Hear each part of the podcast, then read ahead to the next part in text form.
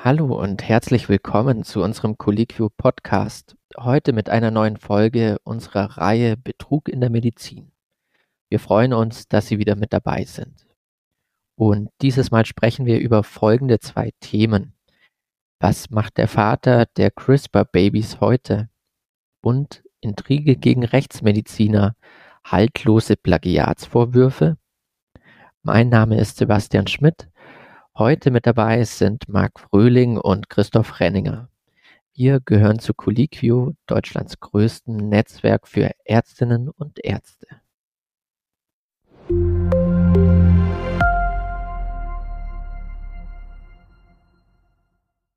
Im November 2018 schockierte der chinesische Biophysiker He Jiankui die Welt. Er behauptete erstmals mit Hilfe der Genschere CRISPR Kinder genetisch verändert zu haben. Christoph, wie war das nochmal ganz genau?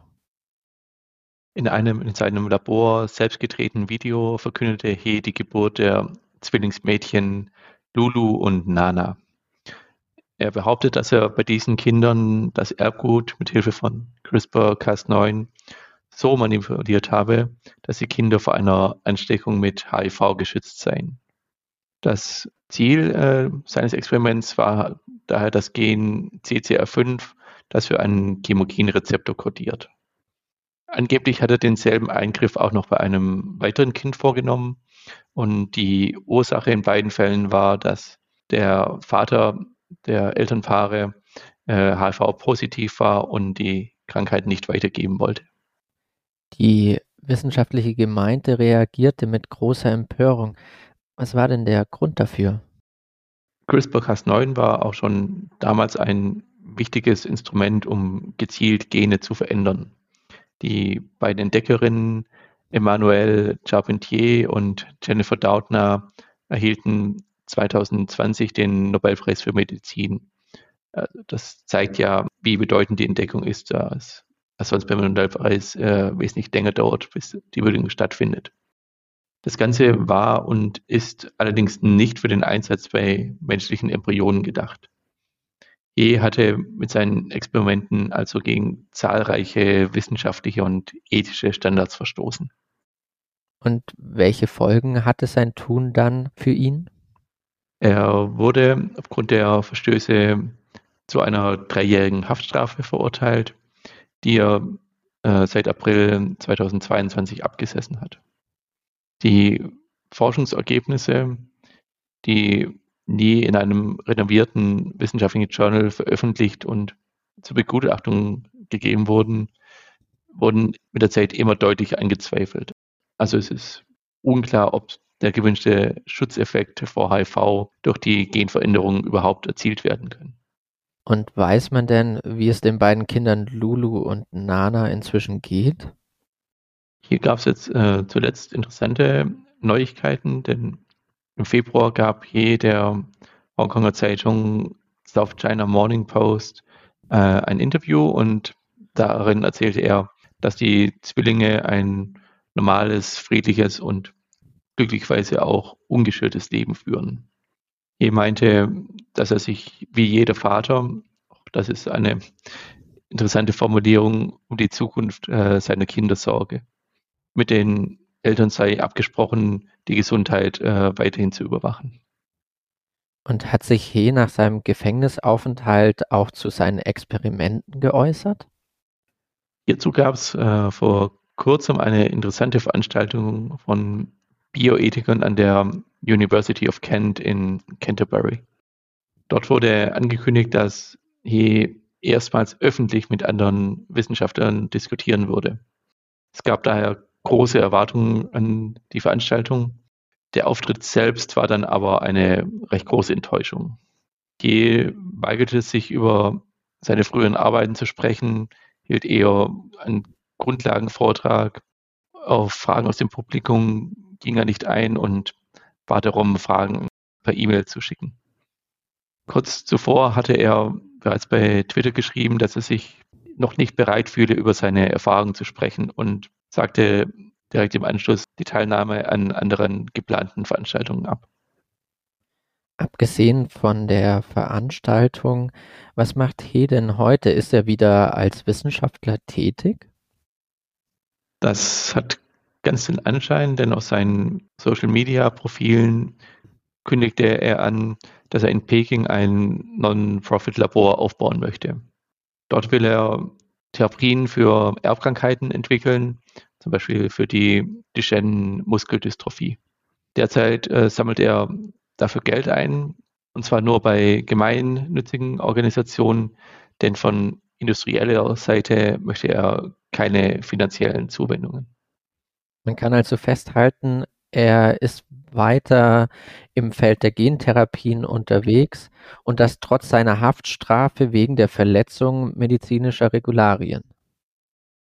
Genau, also er sagte zwar im Interview, dass Genveränderungen an menschlichen Embryonen in China und in anderen Ländern verboten seien.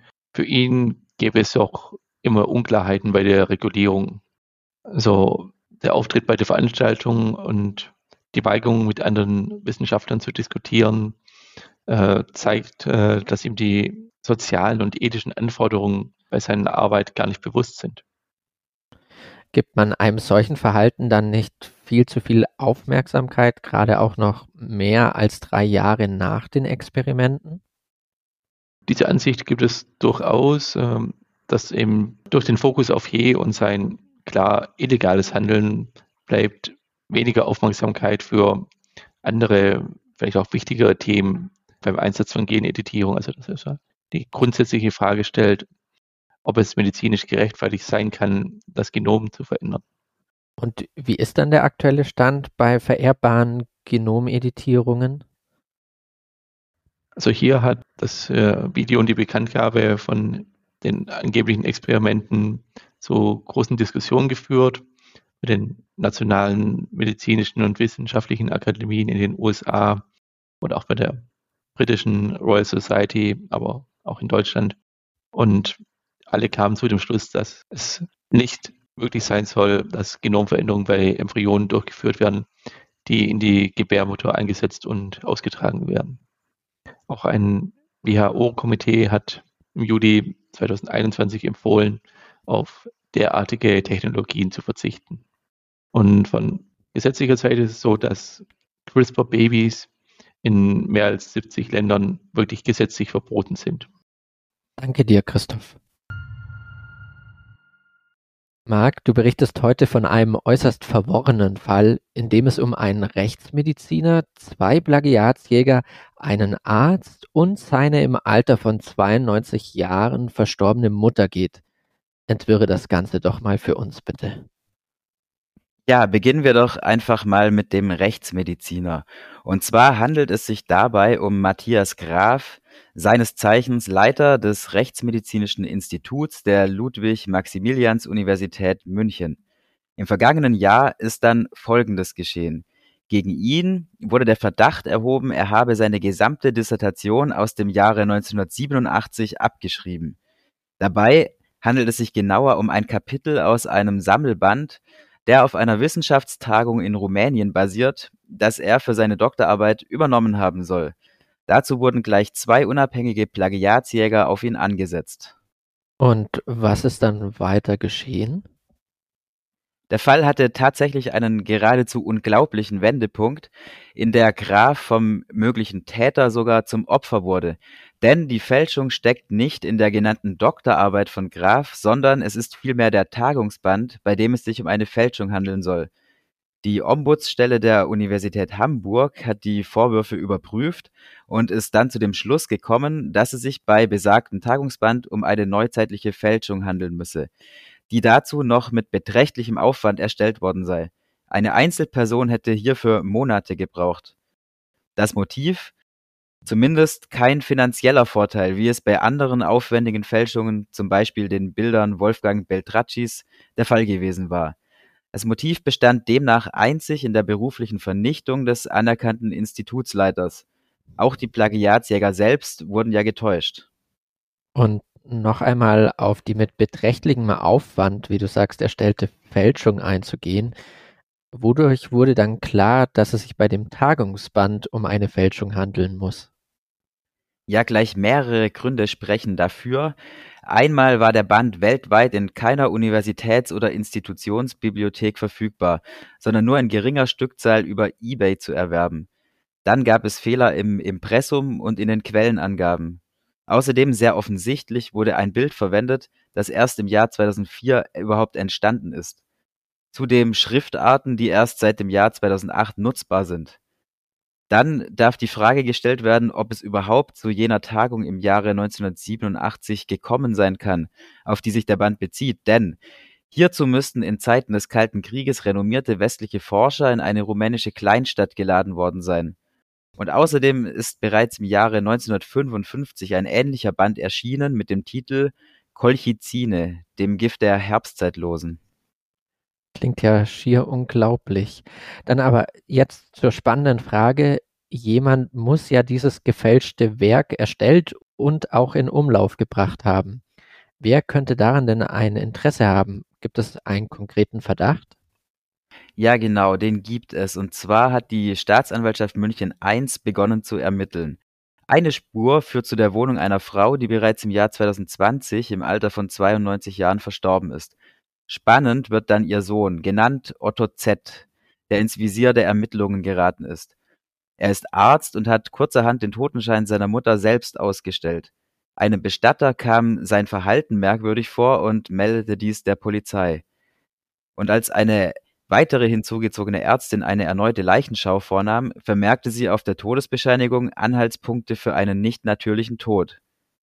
Zudem hat sich Otto Z. zwei Tage nach dem Ableben seiner Mutter Zutritt zu der aus Ermittlungsgründen versiegelten Wohnung verschafft, wofür er sich bereits vor Gericht verantworten musste und auch verurteilt wurde. Und wie genau kommt nun die Verbindung zu dem Rechtsmediziner Graf und dessen Dissertation zustande? Die Leiche der Mutter sollte nun obduziert werden, und zwar in dem von Matthias Graf geleiteten Rechtsmedizinischen Institut.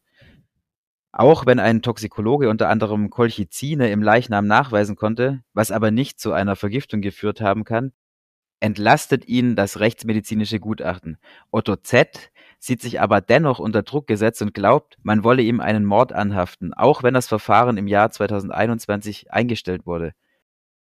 Auf die Fragen, ob er den gefälschten Tagungsband erstellt und die Plagiatsjäger damit beauftragt habe, Grafs Doktorarbeit zu überprüfen, gibt Otto Z. keine Antwort. Man sieht, dass sich Otto Z. trotz der Entlastung bedrängt fühlt. Gab es in seinem früheren Leben auch schon solche Auffälligkeiten? Ja, in der Tat gab es die, und zwar während seiner Tätigkeit als Arzt. Und zwar arbeitete er in England, wo es im Jahr 2007 zu Beschwerden über seine Behandlungsmethoden kam. Die britische Ärzteaufsicht, die dies überprüft hatte, sprach sogar von bizarren Methoden. Sogar das British Medical Journal berichtete darüber. Unter anderem hat er unnötige Medikamente in falschen Dosierungsplänen verschrieben. Außerdem hat er im Internet Unwahrheiten über Kollegen verbreitet, die seine Expertise in Frage gestellt haben. Zurück in die Gegenwart. Wie wird denn nun in der Sache mit dem gefälschten Tagungsband und mit den Plagiatsvorwürfen weiterverfahren? Ja, aktuell ermittelt die Staatsanwaltschaft weiter wegen Urkundenfälschung, Urheberrechtsverletzung und Betrug gegen Otto Z. Daher wurde seine Wohnung zur Beweissicherung erneut durchsucht. Otto Z. selbst sieht das natürlich anders. Er spricht davon, dass es einzig darum gehe, Beweise seiner vermeintlichen Unschuld aus dem Weg zu räumen. Das letzte Wort ist hier also noch lange nicht gesprochen. Ich danke dir, Marc.